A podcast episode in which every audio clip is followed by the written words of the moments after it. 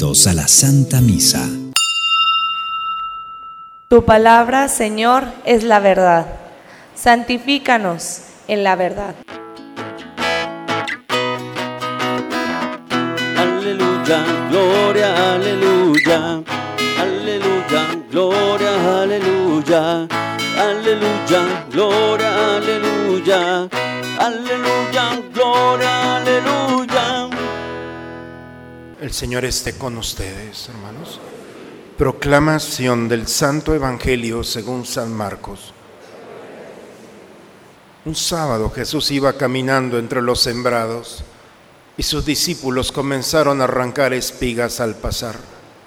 Entonces los fariseos le preguntaron, ¿por qué hacen tus discípulos algo que, está, que no está permitido hacer en sábado? Él le respondió, ¿No han leído acaso lo que hizo David una vez que tuvo necesidad y padecían hambre él y sus compañeros? Entró en la casa de Dios en tiempo del sumo sacerdote Abiatar. Comió de los panes sagrados que sólo podían comer los sacerdotes y les dio también a sus compañeros. Luego añadió Jesús, el sábado se hizo para el hombre y no el hombre para el sábado y el Hijo del Hombre también es dueño del sábado. Entró Jesús en la sinagoga, donde había un hombre que tenía tullida una mano. Los fariseos estaban espiando a Jesús para ver si curaba en sábado y poderlo acusar. Jesús le dijo al tullido, levántate y ponte allí en medio. Después eh, les preguntó, ¿qué es lo que está permitido hacer en sábado, el bien o el mal? ¿Se le puede salvar la vida a un hombre en sábado o hay que dejarlo morir? Ellos se quedaron callados. Entonces mirándolos con ira y con tristeza, porque no querían entender, le dijo al hombre, extiende tu mano. Le extendió y su mano quedó sana. Entonces salieron los fariseos y comenzaron a hacer planes con los del partido de Herodes para matar a Jesús. Palabra del Señor. En ocasiones vemos nuestra fe, nuestra religión como una carga, como un peso. De hecho, mucha gente se aleja de Dios porque Dios es una especie de estorbo en su vida porque no le permite hacer tal o cual cosa. Y es porque no lo conocemos. No hay precedente en la historia de la vida de las religiones en la que un Dios obliga al hombre a descansar. Lo obliga, no es opcional. Vas a descansar. Oye, y todavía sí nos enojamos con Dios, porque es un Dios que no es un patrón, no es un jefe, es Dios obligar al hombre a tener un día para descansar. Y el descanso sagrado es un descanso en el que Dios nutre, en el que Dios nuevamente repara las fuerzas, en el que Dios nuevamente sigue construyendo y reconstruyendo con el descanso del hombre. ¿Qué pasaría si alguien tu padre o tu madre o tu hermano te dice, no te preocupes, tú descansa, tú duerme, yo hago lo que está de tu parte. Oye, pues agradecerle. Eso es lo que pasa si, no vemos, si vemos e interpretamos nuestra vida desde la óptica de la fe. No es un descanso cualquiera. Las lecturas del día de hoy nos llevan a descubrir y a redescubrir nuevamente el verdadero sentido del descanso en Dios. La primera lectura que hemos escuchado, cómo Moisés está hablando a su pueblo a través de Dios, al darle esos mandamientos en los cuales uno de ellos es esto, santifica el día del Señor, tu Dios. Él te lo manda, no es opcional. Y tienes que descansar porque en el libro del Génesis, empezando apenas la historia sagrada, en el capítulo 2, Dios dice, después de la obra creadora de los seis días, al séptimo día descansó. Y descansar en la Biblia significa detenerse un momento para contemplar la obra de Dios que es perfecta. A diferencia de los seis días, todos tienen un amanecer y un atardecer. El primer día amaneció y por la tarde Dios creó. El segundo, pero el séptimo día no tiene ni mañana ni tarde. Es un día que está en plenitud. La contemplación no es solamente un día. La contemplación es un estilo de vida, es una forma de vivir que Dios nos está invitando. Descansar es contemplar, detenerte un momento y ver lo que está pasando. No es distraerte, no es dormir, es descubrir la obra de Dios en tu vida, cómo Dios construye contigo, cómo Dios perfecciona tu obra, cómo Dios permite que vivas momentos de dificultad para que vivas momentos también en los cuales lo vas descubriendo a Él. Contemplar significa descubrir que no estás solo o sola en esta historia, que Dios no te va a abandonar. Por eso, santificar el sábado como el Señor tu Dios te lo manda. Y tienes seis días para trabajar, pero hay un día, el séptimo, ese dedícalo al Señor, pero no solamente tú también tu hijo, tu hija, tu esclavo, tu esclava, tu buey, tu asno, tu ganado, el extranjero, todos aquellos que están contigo tienen derecho a descansar. El descanso, hermanos, es la expresión más sublime del hombre libre. Solamente un esclavo no dispone de su tiempo. Por eso la ofrenda que nosotros podemos darle a Dios al descansar es que aún tenemos nosotros la posibilidad del tiempo en nuestras manos. Hay quien no puede descansar, es esclavo, o porque tiene un patrón que lo obliga a descansar el día del Señor, o porque él mismo está esclavizado en un vicio o en una realidad en su corazón que no le permite contemplar Recuerda que fuiste esclavo, ya no eres esclavo o esclava de nadie. La autodeterminación es la expresión más sublime del hombre libre. Poner un día delante de Dios, delante de los tuyos, para dedicarlo al Señor. Es hay una expresión que dice, ni más pobre ni más rico. Yo voy a dedicarle este día al Señor y no voy a ser más pobre ni más rico. Te equivocas. Esa expresión no aplica bajo esta lógica. No serás más pobre, pero sí serás más rico. Porque Dios construye en tu descanso. El Salmo bellamente dice, en vano se cansan los albañiles si el Señor no construye la casa. ¿Qué pasa cuando el hombre le dice, voy a santificar este día? Y santificarlo no solamente es descansar, es contemplar. Eres libre. Y un hombre libre no le tiene miedo a nada ni a nadie, ni a la muerte, que es la realidad más trágica a la que el hombre se puede presentar en su vida. El hombre libre dispone aún del tiempo que Dios le ha dado para respirar, para descansar, para contemplar la obra de Dios.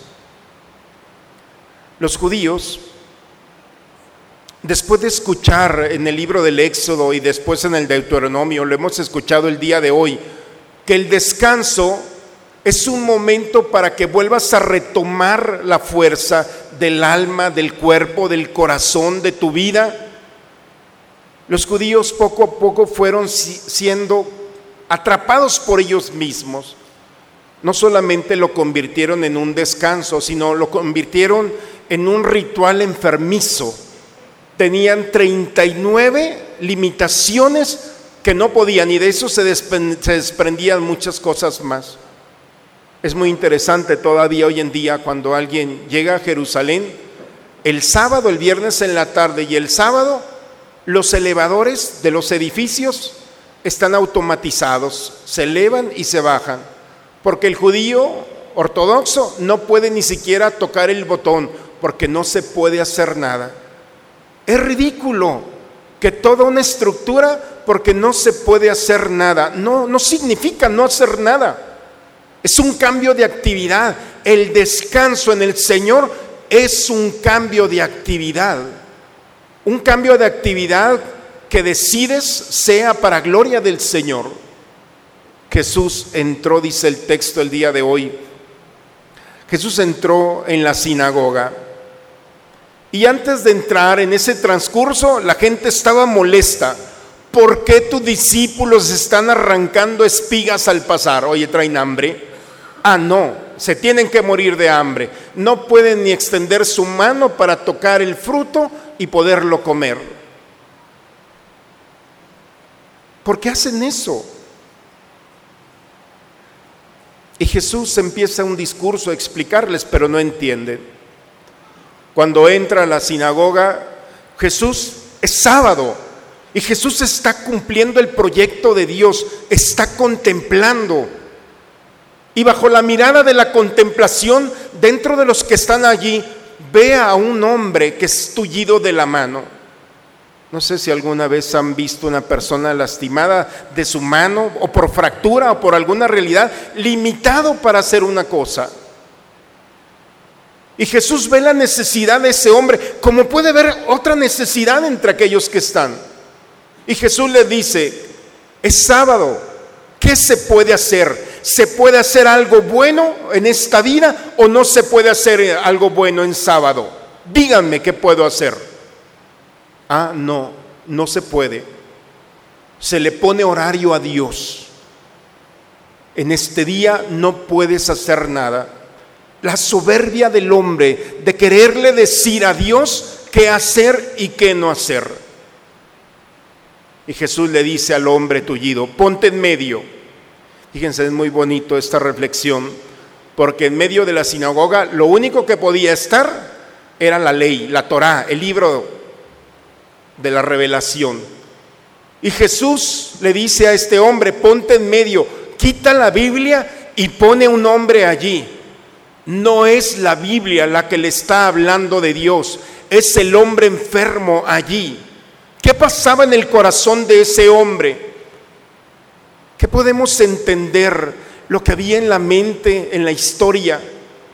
Esa frustración de no ser como los demás, esa pérdida de confianza, de autoestima, esa seguridad en sí mismo, esa realidad que estaba viviendo ese hombre, nadie lo veía. Dios en Jesucristo estaba viendo el dolor allí y todos eran indiferentes. Por eso cuando le dice, ponte ahí en el centro, significa, ahí está hablando Dios. Todo mundo se había acostumbrado a verlo allí como parte del paisaje de la sinagoga. Y eso a Jesús no le molesta, no está lleno de ira, está lleno de indignación. ¿Cómo puede ser que no estén escuchando hablar a Dios en este hombre? ¿Cómo puede ser la insensibilidad de pensar que el cumplimiento de Dios solamente es en interpretar muy bien la ley. No. La expresión del sábado es la contemplación y la contemplación es la sensibilidad del corazón para descubrir lo que el otro está viviendo. Y si está viviendo un momento de dolor, allí me está hablando. Él se convierte en la palabra de Dios revelada por el Padre. Por eso la Biblia, cuando le decimos la palabra de Dios, es una expresión que está limitada. La, palabra de Dios no se limita a un libro, es la escritura sagrada. Pero la palabra de Dios es el lenguaje que el Señor quiere que entendamos, que no se limita a un escrito. La palabra de Dios es aquel, estuve hambriento, estuve sediento, estuve desnudo, estuve enfermo, estuve peregrino. Esa es la palabra cuando lo hiciste con uno de ellos, conmigo lo hiciste. No dice, lo hiciste como conmigo. No, lo hiciste conmigo. Ahí está la palabra. Y entonces Jesús le dice este hombre, extiende tu mano. Y aquellos hombres no podían entrar en la lógica del Señor, en la lógica del amor. Estaban molestos porque el Señor había actuado en favor de este hombre. El escándalo del amor, el escándalo de Jesús, que todo lo que ve y toca, contemplándolo como el Padre, transforma esa realidad del dolor. No se alegraron con el gozo de este hombre y se llenaron de rabia a tal grado que se confabularon entre los fariseos y los herodianos para matar a Jesús. Esas son las consecuencias de aquel que contempla al Señor.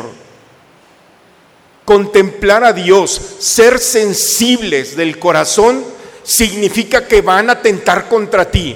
Este mundo no está diseñado, no quiere Jesús se desespera porque no querían entender, no quieren saber del amor auténtico de Dios, no quieren que el cristiano lo viva. Ayudar al prójimo, ¿por qué lo tengo que ayudar? Que lo ayude su familia, que lo ayude el gobierno, que eres eres su hermano eres su hermana. Esa es la razón suficiente que tienes para contemplar bajo la mirada del Señor. El Señor ha tenido el poder de transformar el sábado en el día de la contemplación del amor más sublime de Dios. El amor no tiene horario, no tiene día ni noche, es el séptimo día. Ese día en el que los cristianos le hemos dado un sentido de la resurrección Contemplar no significa solamente ver una realidad del dolor y tener compasión. Es tener la respuesta para todas las realidades que nosotros vamos viviendo. La segunda lectura es muy bella. San Pablo los Corintios. El mismo Dios que hizo la distinción entre la luz y las tinieblas ese mismo Dios ha puesto en nosotros la luz de su gloria. Y hay una de las expresiones que a mí en la escritura me gustan mucho. Y llevamos en nosotros este tesoro como en vasijas de barro. El tesoro de la luz de Dios. El tesoro de la resurrección lo llevamos en barro. No somos nosotros solamente, es lo que llevamos. El libro del eclesiástico dice que el Señor puso la eternidad en el corazón del hombre.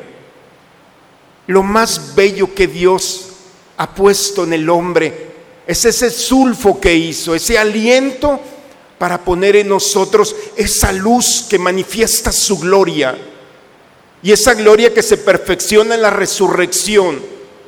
Y esa resurrección que tiene el poder de darle sentido a nuestra frustración, de darle sentido a nuestra trágica realidad o circunstancia que estamos viviendo. El cristiano es aquel que tiene la gracia de pisar cualquier terreno y saber pisarlo porque no está solo o no está sola. Esa es la gloria que el Señor Siempre y en todas partes llevaremos esta realidad. Y por eso, dice Pablo, ante las pruebas de este mundo no nos angustiamos. Ante las preocupaciones que nos abruman no nos desesperamos. Y nos veremos perseguidos, pero no desamparados. Caídos, pero no vencidos. Por eso, hermanos, ¿Por qué nos reunimos los cristianos en este día? ¿Para cumplir un mandamiento? No. Estamos aquí reunidos para participar del misterio de la resurrección. Cristo entre nosotros nuevamente vuelve a purificarnos. El primer fruto del encuentro con el Señor es la esperanza Y el segundo fruto de la esperanza es la caridad. Somos perfeccionados en la esperanza y en la caridad. Con esas dos herramientas el cristiano puede construir, puede enfrentar. Ya termino, ya, ya me están durmiendo, ¿eh? Pero por eso nuestra experiencia de fe nos lleva a determinar que sería el absurdo pensar celebrar un nacimiento sin un niño. No puede haber un nacimiento sin niño. En algunas partes se ha permitido vivir la Navidad, pero sin el misterio, sin Jesús, José y María. Es absurdo. Sería igual de ilógico y absurdo vivir el Dominus, domingo, o Dominus que significa día del Señor, sin el Señor. Yo descanso jugando fútbol, viendo la tele, haciendo una carne asada. El domingo se hizo para detener tu caminar y el sentido de fe, acercarte a Dios con la iglesia, cuerpo de Cristo, y decirle gracias. Agradecerle al Señor lo bueno que ha sido, la palabra que te ha dado, la sabiduría para tomar una decisión, el comportamiento que has tenido cuando no lo esperabas, los frutos que has tenido en tu trabajo o en tu profesión. Por eso, el día del Señor es esa contemplación, Señor, veo y no puedo interpretar la vida sin ti pero tampoco puedo ser eh, ciego ante las realidades de aquel que está delante de mí con una necesidad. Busquemos, hermanos, en nuestro encuentro, busquemos la gracia que el Señor nos ofrece para descubrir en el día del Señor, descubrirlo a Él, en aquel que está a nuestro lado especialmente en el más necesitado. Y no solamente descubrirlo, sino ofrecerle el gran tesoro que como barro traemos en nosotros, que es la experiencia de un Cristo vivo, que todo lo que ve lo transforma, todo lo que toca lo hace nuevo y toda oscuridad es iluminada por su gloria. Eso creemos los cristianos, lo vivimos y lo predicamos. En el nombre del Padre, del Hijo y del Espíritu Santo. Dirige, Señor, con tu Espíritu a quienes nutres con el cuerpo y la sangre de tu Hijo, para que dando testimonio de ti, no solo de palabra, sino con las obras y de verdad, merezcamos entrar un día en el reino de los cielos, por Cristo nuestro Señor. El Señor esté con ustedes la bendición de Dios Todopoderoso, Padre, Hijo y Espíritu Santo, descienda sobre ustedes, sobre sus familias y permanezca siempre. ¿Qué pasa, hermanos, cuando dejas tus actividades y te pones delante del Señor? Te expones a Él, simplemente. ¿Qué hubiera pasado si este hombre en la sinagoga no hubiera estado allí?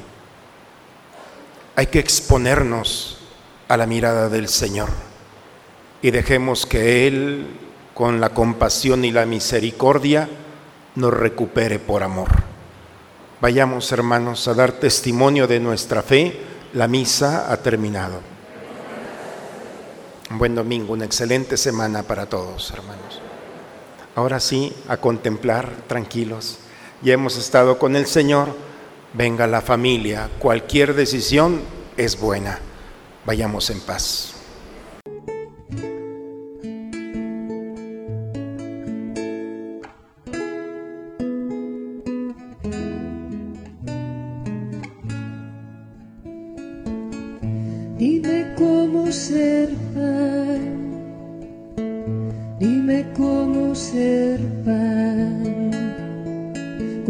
Ser alimento que sacia por dentro, que trae la paz.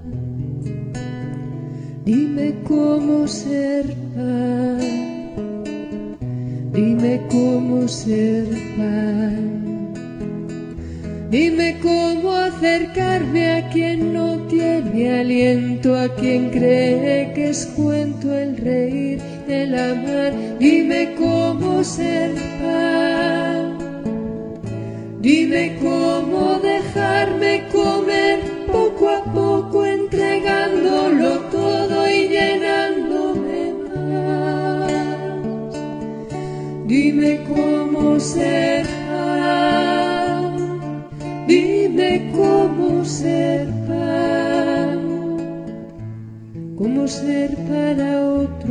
en cada momento alimento y mana. Dime cómo ser pan, dime cómo ser cómo ser para otros en cada momento alimento y maná. Dime cómo ser pan que cura la injusticia. Dime cómo ser pan que crea libertad.